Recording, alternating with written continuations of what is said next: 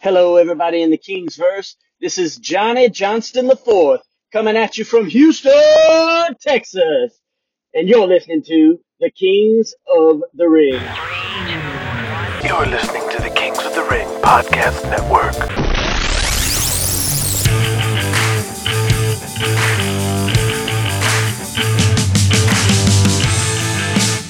Welcome to the Kings of the Ring, a fictional wrestling saga inspired by the real-life stories of the nineteen eighties pro wrestling era, written and produced like an ensemble cast cable drama or soap opera, following the rise and fall of the kings or power brokers of the wrestling industry while offering a peek into the sex, drugs, and muscles lifestyle of the eighties wrestler.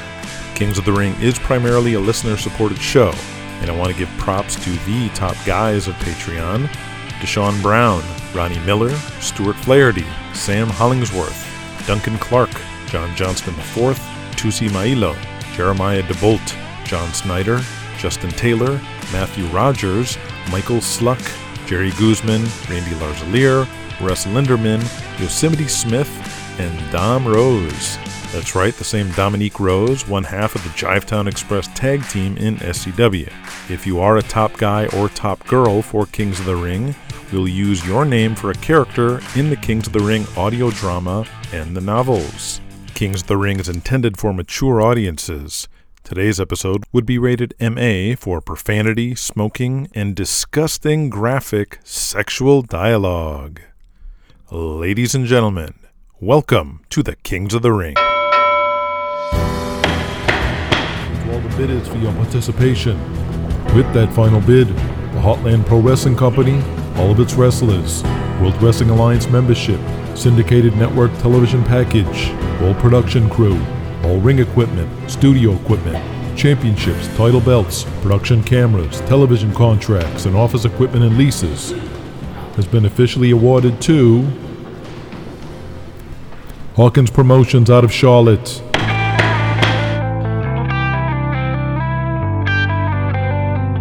Congratulations, Danny Boy.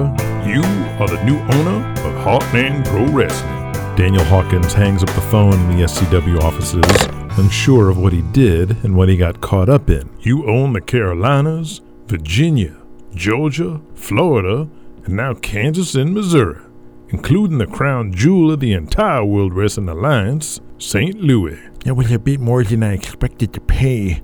My sister's not going to be happy when she finds out. But you beat Julian Kane twice. First when they had to sell you S C W, and now outbidding him for Heartland. I only wish we were there in person to see the look in his face when we broke him. I know, Jesse, but, but there's still a lot of money. Buck up, Danny Boy. With Heartland's syndication package, plus our cable reach on W V B S, we are becoming a national company. K H L R's on board, right? What did we promise them? Well, we'll have to run some shows at the Chase, plus Saint Louis once a month, uh, but we'll use a smaller Kiel auditorium for most of them. That's a ten thousand seater, and save the twenty thousand seat Checker Dome, uh, I mean Saint Louis Arena, for the big ones. But even without Donnie Gold, we got more momentum than anybody. Excuse me, Jesse. Hello? Congratulations, Daniel. Julian? I was notified that you're the new owner of Heartland Pro Wrestling. That's quite a collection of territories you're amassing, even if you don't have much to show for it. You know what? Bite the big one, Julian. You're just chewing on sour grapes because you couldn't keep up and we beat you. Au contraire, mon frere. I didn't even bid. What? I don't need Heartland, K P L R, or anything they have to offer to promote in Missouri or Kansas. I'm already the only national company with the America Channel, and we'll get syndication on other stations in no time. Bullshit. Why don't you ask Saint Louis Arena and Kemper Arena? I just booked dates for both venues next month. Impossible. Oh, but it's very possible, young Daniel. Our America Channel ratings are already strong in those markets. So you weren't bidding for Heartland? No, I wasn't, Daniel. But I figured I'd let you all think I was if I could get you to cough up a few more bucks. I told you you'd choke on that million you burned for Atlanta. And now this... What'd this cost you? Another million? It was only six hundred... Uh, none of your damn business. six hundred grand? Whoa. I don't don't think those hillbilly fans in Charlotte can buy enough tickets to cover those kind of losses. Who'd you have to outbid anyway? Some used car salesman in Topeka trying to buy his way into the Alliance? Nice going, sucker. Fuck. Julian said he wasn't even bidding. Bullshit. He's bluffing. No, he didn't need to. He already booked shows at Saint Louis Arena and Kansas City. Jesse takes off his Rangers baseball cap and scratches his sweaty head. Well, I didn't even think that was possible. That's uh, not the way things are done. Apparently it's how they're done now, if you're national. Which we're gonna be, Danny boy. We're gonna have to be, or my sister will have my nuts in a vice. But what's bugging me is, if it wasn't Julian, who the hell was I bidding against? Charlie Gotch, asleep on his lazy boy in the den, glasses on his face, newspaper splayed out on his chest. Uh, yellow. We lost. Bert? I couldn't hang after the hammer price got to five fifty. Yeah, shit. We only had five hundred to offer anyway. There was one bidder left at six hundred thousand. And I just couldn't stand to hear them announce Julian Kane as the winner. So I walked out of the joint. Well, it's over now. Uh, we tried. Maybe we should have brought in Hawkins and Crenshaw, put together a stronger bid. Might have kept Heartland in the Alliance. And now fucking Julian Kane's got it. Yeah, fucking Julian Kane. Kings of the Ring, episode thirty-two, Farewell to the Innocent. Corporal Punishment sits on a steel chair in the dressing room of Joe Louis Arena in Detroit, ice pack on the back of his neck, looking down at his paycheck in amazement, thinking of how different things were before Hasbro offered him that damn toy line that got him fired, and how he had to grovel to get his job back, just for this? Hey, brother. Staring at it ain't gonna make it any bigger. The big Samoan Tama, now known as Kong, laughs at him while he dries himself off with a towel. Jerry gets up and walks over to Louis the Greek, who's handing out the last of these checks to the Bronx Bombers. Seriously, Louis? This is the smallest payoff I ever got here. Ever. That you payoff, Jerry. If it don't look right, you talk to Julian. He nods, walks back, and stuffs the check into his bag. Hey, and don't change out of your gimmick. You need to cut your promo. Go find the other room. Gary King wait for you. You up next. Louis, Louis, can I talk to you for a sec, my Mediterranean brother? You're looking good, old man. You look young. You got a new young girlfriend, don't you? You heard about my Lulu. Yes, I see this girl. We go out dancing, a night on town, a whatever she like.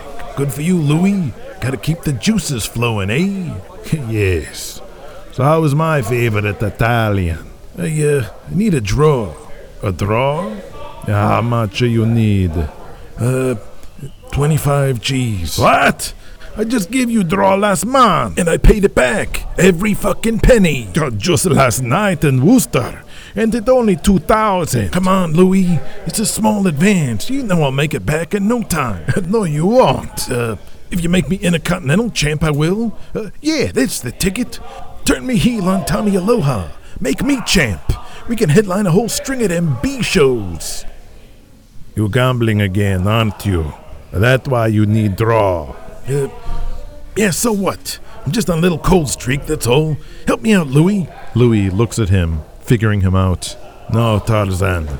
You work a match and get paid like everyone else. You need to stop at this gamble. You know what? Go fuck another goat, you greasy Greek ass fucker. Tarzan storms off before turning around and looking at Louis, grabbing his crotch. Your mother.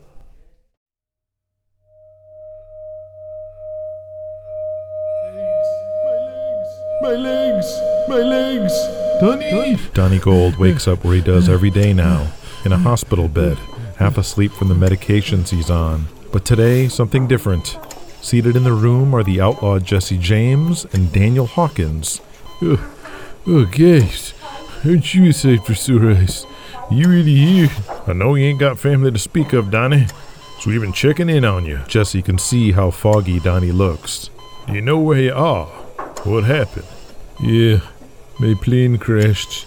My legs are broken. Uh, no, Donnie, the, your legs ain't broken, but they ain't working right on account of your back. It's broke. You're very lucky, Donnie. The rat you were with is fine, just bumps and bruises. But the pilot was killed, and so was Waylon. I know, Daniel. I remember. That big stupid Indian.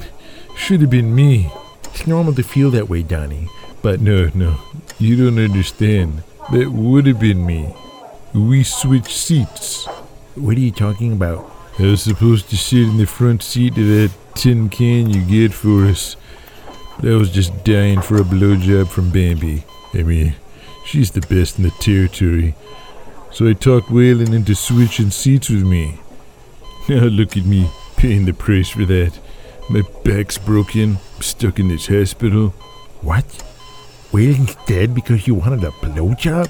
Jesse is taken aback at Donnie's words, too. Uh, uh yes, sir, Donnie. Uh, but I think we should let you get some rest. Uh, well, someone will be back to check in on you. Kings of the Ring will return after these messages. No little cinnamon gum freshens breath longer than Big Red. So kiss a little longer, hold tight a little longer, be close a little longer, longer with Big Red. That Big Red freshness smells right through it. Your fresh breath goes on and on. While you chew it, say goodbye a little longer, make it last a little longer. Keep your breath long-lasting freshness with Big Red. Ed and I wanted to thank you for all your nice compliments on our new Bartles and James Premium Wine Cooler. We are glad you like it, or maybe relieved is a better word. By the way, if you're planning any major wine cooler purchases soon and you haven't yet found our cooler in your store's cold box, you should probably hold up on your plans for a day or two. The new Bartles and James cooler will be there soon, and you might as well have the best. Thank you again for your support. Unusual Pets, Monday at seven thirty. Now return to Kings of the Ring. At the Scope in Norfolk, Virginia, the S C W locker room may be without Diamond Donnie Gold, but thanks to Daniel Hawkins' newest acquisition, is home to an influx of new faces working their first shows for Southeast Championship Wrestling.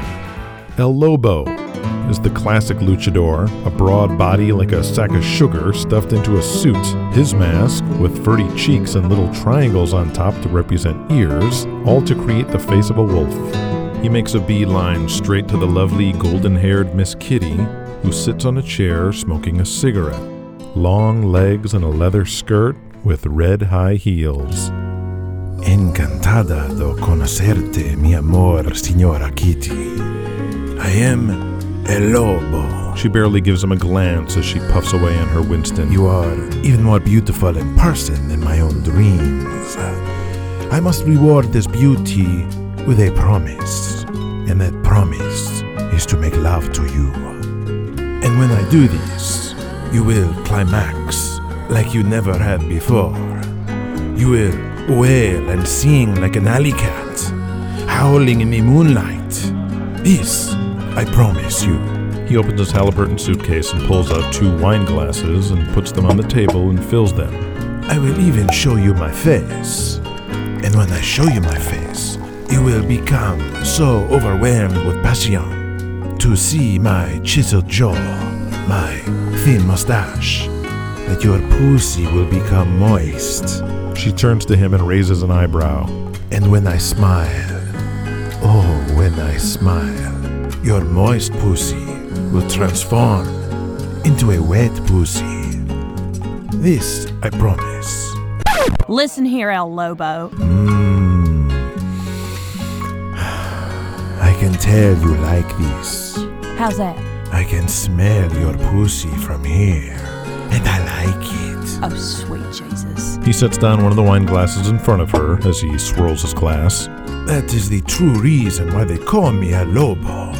I have the heightened senses of a wolf, which allows me, he lifts his glass to his nose, uh, certain advantages over mortal men. Like smelling my pussy with all my clothes on? Eh, among other things. She's amused. What else? I am hung like a wolf. Are wolves even well hung? And I will attack your pussy like a wolf. And then, I will pee on the bed. Wait, what? I am a wolf after all. I need to mark my territory. What the hell? Oy, you make it sound weird. Uh, you're making me self-conscious, please, Miss Kitty. Well, that is fucking weird. No, no, no, no. Nonsense. It is all part of the experience of making love with El Lobo. Um, no thanks. Come on, Lobo. Beat it. Show some class. Kenny West walks over and shoos El Lobo away while rubbing baby oil on his physique. El Lobo steps away and does the call me gesture to Kitty as she rolls her eyes and blows a smoke ring. Sorry about that, Miss Kitty. There's some real sleazy jerks in this business, and that Lobo, he's the shits anyway. Don't worry, I can take care of myself. Oh, I, I know it, baby. Your reputation precedes you. I'm just trying to be a gentleman. He smiles. You another one of the guys from Saint Louis? Yep, me, El Lobo, bunch of us. But I'm the only one who really counts. Feast your eyes on the best, Kenny West. The best, eh? That's a pretty good gimmick. Hey, it's more than a gimmick, sweetheart. I am the best. As in... He looks around to make sure no one else is listening. In the sack. He leans in. Hey, honey, I get so hard... I can hammer a nail through a two by four with my sausage. You want to see it, honey? She turns and grabs him by the balls and squeezes extra hard, her nails digging into his scrotum. Ah, oh, please, please, please, Miss Kitty, let go. You just watch yourself, Kenny West. In case you didn't know, I am a happily married woman. And if you talk to me like that again, I am going to hammer a nail straight through your sausage. You want to see that, honey? No, no, ma'am. No, ma'am. She lets go and he walks off, clutching his groin, while she laughs to herself. Oh, oh. Luscious Ronnie Miller is choking Gabriel Angel against the ropes, his medium-length bleached blonde hair pressed on his face in contrast to his dark brown beard, while the referee tries to pry him off. The referee argues with Miller in his black cotton tights with white stars sewn onto his butt as Gabriel sells his neck. The opportunistic Luscious One grabs Gabriel from behind, pushes him into the ropes, and whips him across the ring. Gabriel reverses the whip, sending Ronnie Miller into the ropes instead. As Luscious Ronnie bounces off, Gabriel ducks down and backdrops him. The sweat-soaked Gabriel looks to the fans of Little Rock, Arkansas, who feed him with their cheers. As Ronnie slowly gets to his feet, Gabriel winds up his arm like Popeye and blasts him with a big punch. When the Southern Rebels appear in the aisle, walking to the ring, stalking Gabriel Angel like their prey. As Ronnie clutches his face as if he was checking if his nose was still attached, Denny Wayne, Cooter, and Dickie move closer to the ring.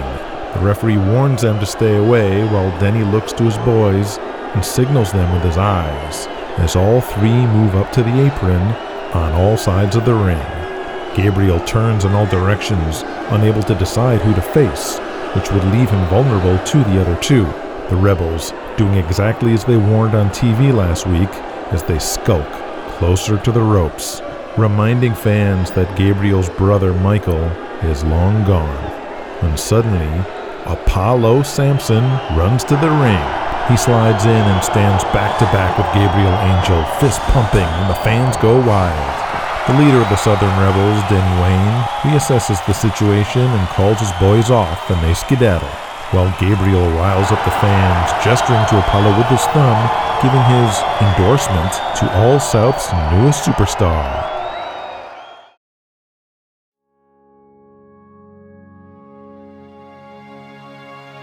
In a small town outside of Charlotte, the friends and family of Wayland Thorpe are saying goodbye in his humble home.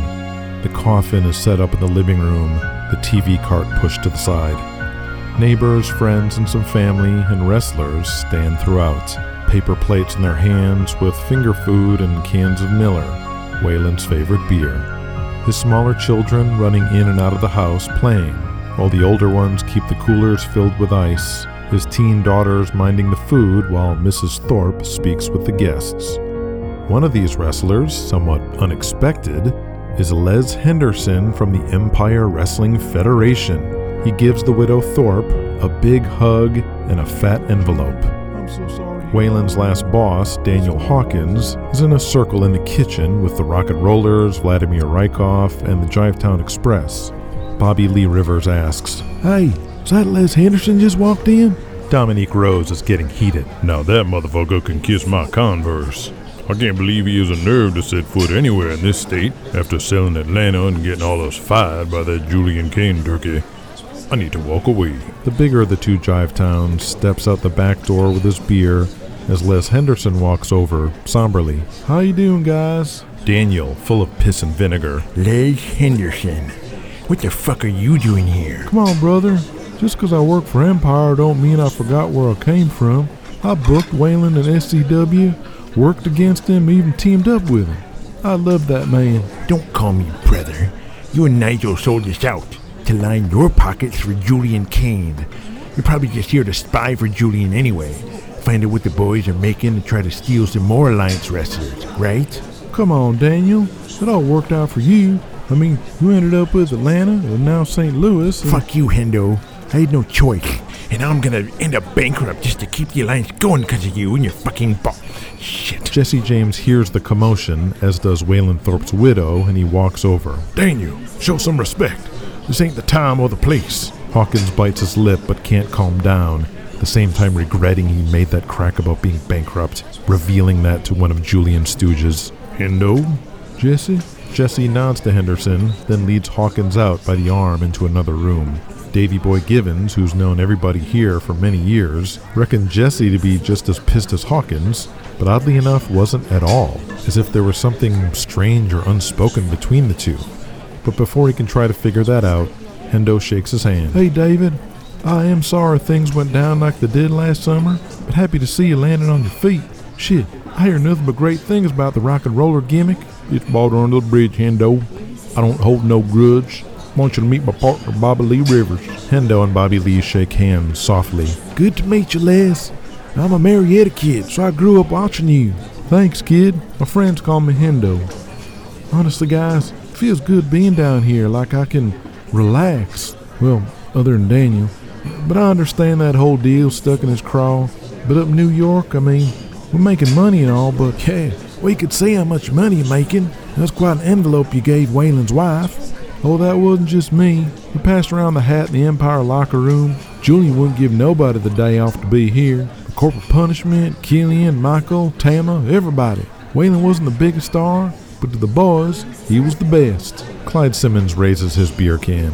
"Amen to that. Jim Buck gave me his Rest America check to give it to her too.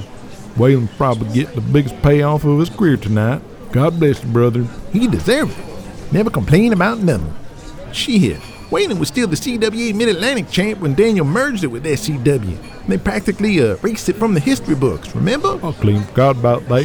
"Jesse booked a unification match with Bob Walker's national title on some random spot show.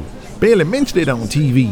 And when they told Waylon what was happening, his only words, 'How you want me to put him over, boss?'" Hendo gets misty-eyed. "That sounds like Waylon, all right. Wasn't the best interview, but he was the best guy in the business." "I don't know how long I can stay in here.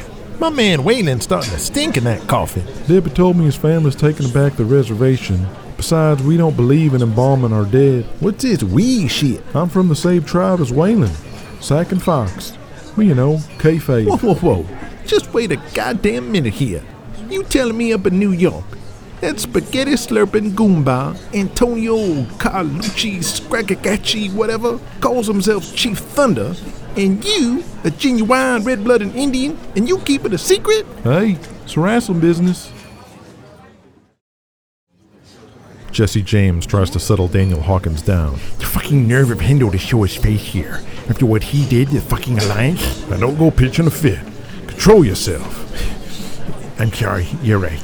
"Just because Hendo works for Julian now, it doesn't mean he's our enemy. Don't go judging a book by its cover. There's a lot going on. Things you don't understand. Things you don't need to understand." "What are you talking about?" Uh, never you mind, Danny boy. We got bigger fish to fry right now." "What do you mean?" "I don't mean nothing. Now what's got the burr in your sack? You've been acting up before Hendo even got here." "I don't know. I I think just being here with Waylon, I can't stop thinking about what Donnie Gold said. Did he really tell us he told Waylon to switch seats with him so he could get a fucking blowjob? And he's feeling sorry for himself? It should have been him that died, not Waylon. I don't care if he's our world champion. It is real life here. It's not fair. Now hold your horses, Daniel. Donnie's just uh, in shock. Uh, they've been pumping him up with all manner of drugs and I V tubes and whatnot. He don't know whether to shit or wind his watch right now.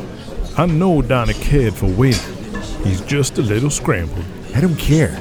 That Donnie's a selfish son of a bitch. Keep your force down. And all this shit Donnie told us ain't something the boys need to hear right now. As they walk away, beautiful Barry Lovelace is standing behind them, eating a plate of Ritz crackers, hearing every word.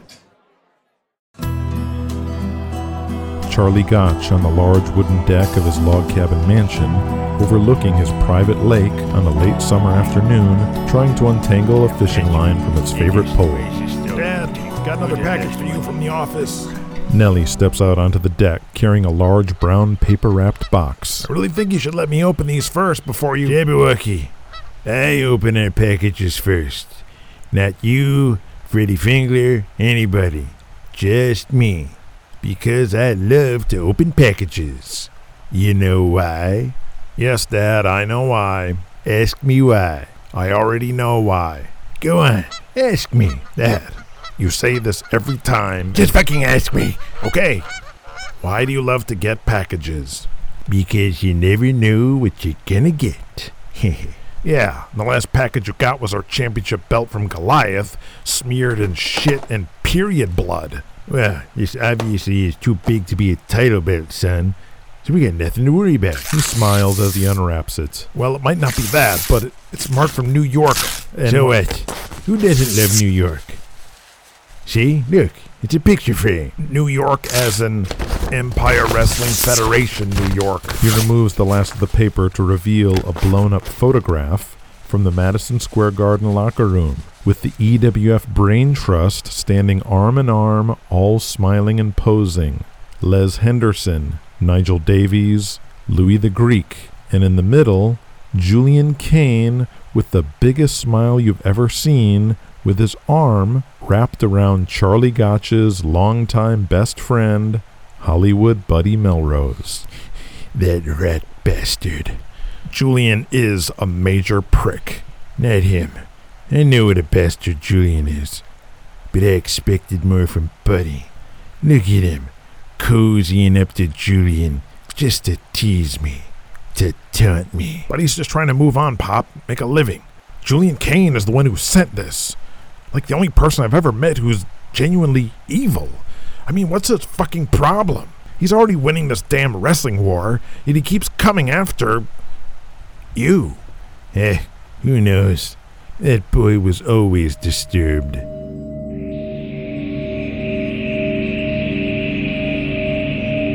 Julian Kane is eight years old, in the living room of their three-story house in a row of homes in the Heights in Jersey City, playing with his green plastic army figures on the floor, fighting each other in a bare-knuckle tournament to see who's the toughest in the platoon. Young Julian has largely tuned out the noise from the dining room. His father and his friends, who come by the house a few times a year, and always so loud. The high school-aged Sal Spinelli kicks the door open and walks over to Julian, standing over him, his faded mustache barely visible, trying so hard to look older. Hey, Julie, get the fuck up. Go get your old man a bottle of Jim Beam from the cellar. You hear me, numbnuts? Jim Beam. Don't fuck this up, you're getting a knuckle sandwich. Sal feigns a punch, and young Julian cowers. Heh. It's two for flinching. He punches the eight-year-old Julian in the arm twice, hard. His eyes water, but he refuses to cry. Leave me alone. Not in front of Sal. Go on, get the fuck out of here, you little pussy.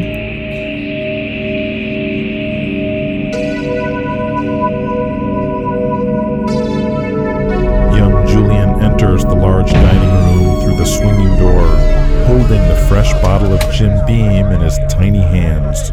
Nervously walking, the elder friends of his father, while they chortle and laugh amidst clouds of cigarette smoke and the stink of booze in the air.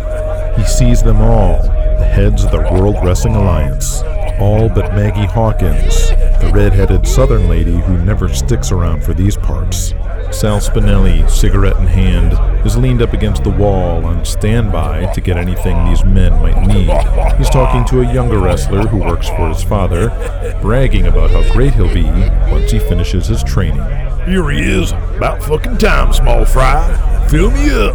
The gigantic living cowboy, Burt Ironside, a mountain of a man, slams his glass down, startling Julian. Never mind him, boy. I'll take the bottle. The oldest man of the group, based on being the only one with gray hair, says to Julian, Fuck off, Gilmore. Let the boy do it. Julian is trembling, unable to focus, but takes off the cap, tips the bottle, and pours it. He looks across the table to his father, who is talking with the elegant, thin man with the English accent, uh, Nigel. The laughing and noise seem louder than ever to him. He just wants to go back to his toys. Oh, come on, boy. You dumb fuck. You spilled all over. His eyes dart to his father, who still hasn't broken from his conversation. What's with your boy, Johnny? You retarded or something? Come on, boy. Wake up. Jonathan finally turns to his son. That'll be old Julian. You can go back to the living room and play. Bert snatches the bottle from his hand and Julian scurries to the exit. When the door swings open, and in walks the Olympic athlete, Charlie Gotch. He looks up at the burly and strong Gotch up close for the first time, his thick brown hair sharpened on his forehead into a widow's peak. Julian is frozen in place. Out of the way, boy. You look like you've seen a ghost. Anyway, Jonathan, I wanted to tell you about my boy Nelly. Julian watches Charlie sit right next to his father, and all Julian can do is stare at the man who...